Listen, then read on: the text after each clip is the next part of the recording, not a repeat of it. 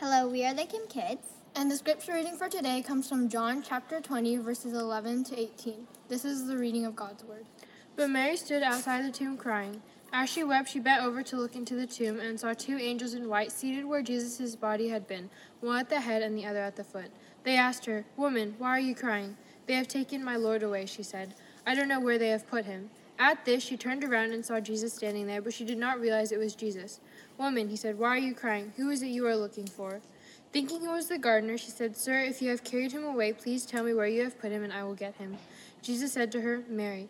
She turned toward him and cried out in Aramaic, Rabboni! Jesus said, Do not hold on to me, for I have not yet returned to the Father. Go instead to tell my brothers and tell them I am returning to my Father and your Father, to my God and your God. Mary Magdalene went to the disciples with the news. I have seen the Lord, she told, and she told them that he had said these things to her. This is the world. This is the word, word of, of the, the Lord. Lord.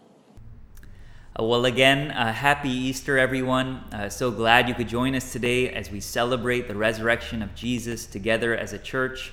Uh, I know that we're in a season right now where celebrating anything seems somewhat inappropriate.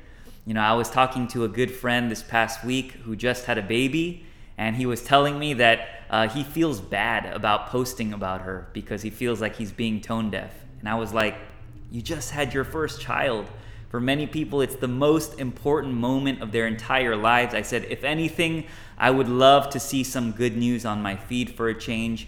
And so it's not that we ignore or set aside the horrible things that are happening in our world right now. Um, you know, the ongoing hatred and violence toward people of color, most recently Asian Americans. Uh, obviously, the continued division in our country and in the church around issues of politics and culture uh, a pandemic that has still not gone away. Uh, it's not that we're disregarding these things. Uh, I believe celebrating the resurrection is actually a form of active resistance that refuses to allow these things to have the final word over our lives.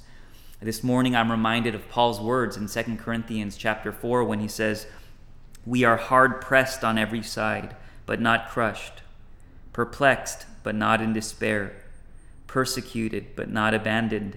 struck down but not destroyed. We always carry around in our body the death of Jesus, so that the life of Jesus may also be revealed in our body. Man, that resonates with me so deeply today. You know, this idea that being a follower of Jesus doesn't mean we ignore pain and death and oppression. In fact, it's precisely because we follow a crucified Jesus that we should be the least surprised by the brokenness of our world.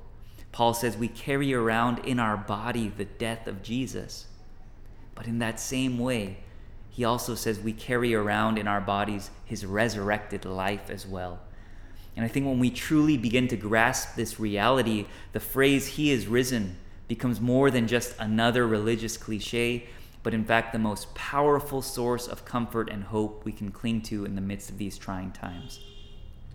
You know, I think it's so interesting how John presents this scene we're looking at today in front of the empty tomb. You know, the first thing we read is that Mary stood outside the tomb crying. In fact, Mary doesn't even recognize Jesus when he first appears. She thinks he's the gardener, which to me uh, always makes me laugh every time I read this passage, because why would you include that detail in this story? You know, it takes all the epicness out of this scene that's supposed to be the climactic moment in human history when Christ is risen. But you have Mary who literally thinks the Savior of the world is a gardener. And John decides to keep that awkward detail in there as if to show us that the resurrected Christ comes to us not in this grandiose fashion, but he comes to us in the messiness of our lives, in our sorrow, in our doubt, and even our unbelief. Jesus doesn't look at Mary and say, Are you serious? You thought I was a gardener? You don't recognize who I am? No, it says he just calls her by her name, Mary. You know, today I suspect that many of us tuning in resonate deeply with this image of Mary standing there weeping outside the tomb. We're asking, Where did Jesus go? We look around at the state of our world and we say, Where are you, God, when we need you the most? And even when God does show up, let's be honest, most of us can't even recognize his face. We're so busy looking for Jesus in the midst of our pain that we often don't realize He's been standing right next to us the entire time. You know, I don't know if it's because I'm getting old, and my wife will confirm this. Uh, half the time I'm looking for my wallet or my keys these days, I'm literally holding them in my hand as I'm flipping my entire house upside down. And I think, in the same way, sometimes when we're frantically searching for answers, when we're upset and angry with God, when it seems like He's nowhere to be found, we often don't realize that He's standing right next to us. And here's the amazing thing even when we fail to see Him, even when we fail to recognize His face, Jesus doesn't scold us, He doesn't abandon us, He doesn't condemn us, He pursues us. And so, if you're here today and you feel particularly lost or confused or angry, I want you to know that you are the very person Jesus is seeking.